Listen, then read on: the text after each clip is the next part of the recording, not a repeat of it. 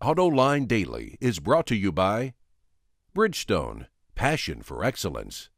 Dow Automotive Systems, improving durability and increasing design flexibility with Betamate structural adhesives at dowbetamate.com. And by Hyundai. Experience the 2011 Hyundai Sonata today at hyundaisonata.com. This is Autoline Daily for May 12, 2011, and now the news.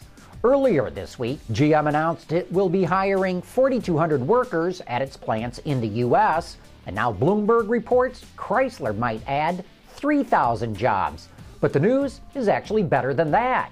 According to the Center for Automotive Research, each automotive job generates over six other jobs with suppliers and their suppliers as well as jobs created by the money that those people spend. Using that multiplier effect, the GM and Chrysler jobs will generate another 47,000 jobs and boost the U.S. GDP by several billion dollars. And one of the reasons Chrysler needs to hire more workers is that it is doing a better job of exporting and selling vehicles outside of North America. Chrysler's overseas sales were over 13,000 units last month, which represent about 8% of its total sales. And in yet another indication the American economy is clawing its way back, the big truck segment had its best sales month of the year in April. According to Wards, sales of medium and heavy duty trucks were up over 31% last month. Class 4 was the only segment to see a decline. Heavy truck sales are a great leading indicator of what the economy is going to do in the next six months. So, this is really good news. But this is not. The saga at Saab is going from bad to worse. The Swedish automaker thought it had a deal with Chinese automaker Hawtai to pump several hundred million dollars into the company in exchange for stock. But Reuters reports that deal collapsed this morning because neither company could get the approvals to build a car in China. Remember, the Chinese government wants to see fewer car companies in the country, not more. And now Autoblog reports that Victor Muller, the CEO of Saab, is talking about using Saab dealerships in the US and Europe to sell an unnamed Chinese SUV. He's saying it would only retail for about $10,000, but I see no chance of this happening. And I hate to be the bearer of bad news, but it sure looks like Saab has come to the end of the road. Exports of Chinese vehicles were up last month. According to Gasgoo, Chinese automakers exported 67,500 units in April. That's a 7% increase compared to March and nearly a 70% jump from the first quarter of last year.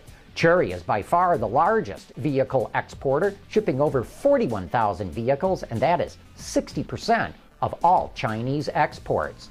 And speaking of car shipments, well, they're not coming from China. Sales of imported cars are up in Japan. According to the Wall Street Journal, with production shortages in the country due to the earthquake, imported vehicle sales shot up 43% last month, while domestic sales fell 43%. But we gotta put this in perspective. Import sales were less than 17,000 units, while domestic sales were over 185,000.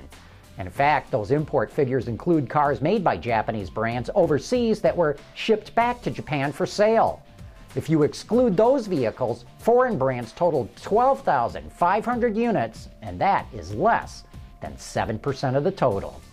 But even though Japanese automakers are taking it on the chin, and as we reported yesterday, Toyota's net profit dropped nearly 80%, Nissan is in the black. According to Rupert Murdoch, oh, I mean the Wall Street Journal, the automaker just posted a higher than expected profit for its fiscal fourth quarter, bringing in about $380 million.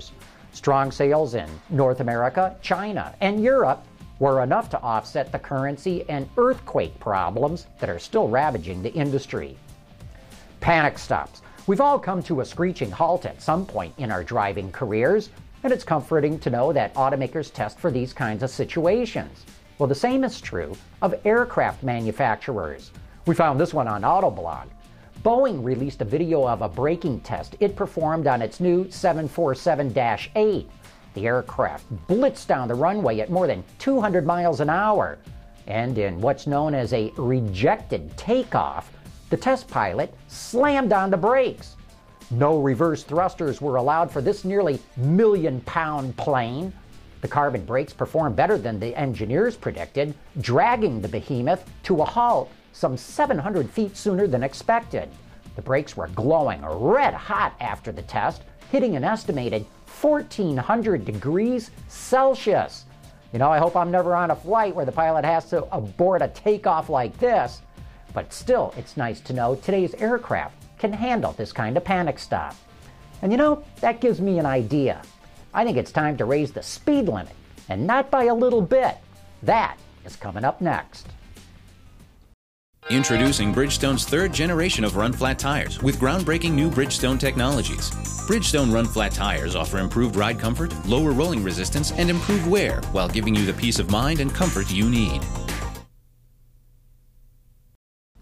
Back in the 19th century, Queen Victoria stipulated that when she traveled by train, it could not go over 40 miles an hour. Faster than that was considered harmful to one's health.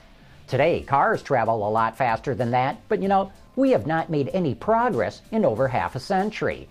Ever since the mid 1950s, cars have been limited to 70 miles an hour. It takes just as long to travel from point A to point B as when Eisenhower was president. So I think it's time to raise the speed limit. We need to put a comprehensive plan in place to gradually move the limit up over the next few decades to 150 miles an hour, and we need to do that with no sacrifice in fuel economy or safety. People tell me it's impossible or crazy to design passenger cars to go 150. But you want to know why German luxury cars are so good? Because they are designed to go 150. In fact, most of them have speed limiters on them, otherwise, they go even faster. We now have adaptive cruise control and radar braking. Soon we'll have vehicle to vehicle communication, and after that, autonomous vehicles, like Google's pushing for.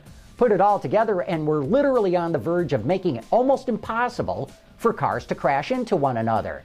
And that opens the door to a 150 mile an hour speed limit on national highways.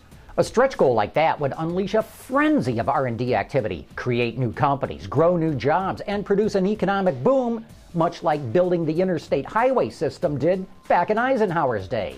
So while we might laugh about Queen Victoria limiting her train to 40 miles an hour, I bet that later in this century, people will be laughing at us for thinking that driving 150 was dangerous.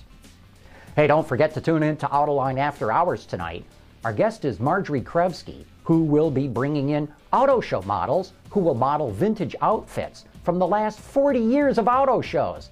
By the way, time's running out to win a copy of Sirens of Chrome.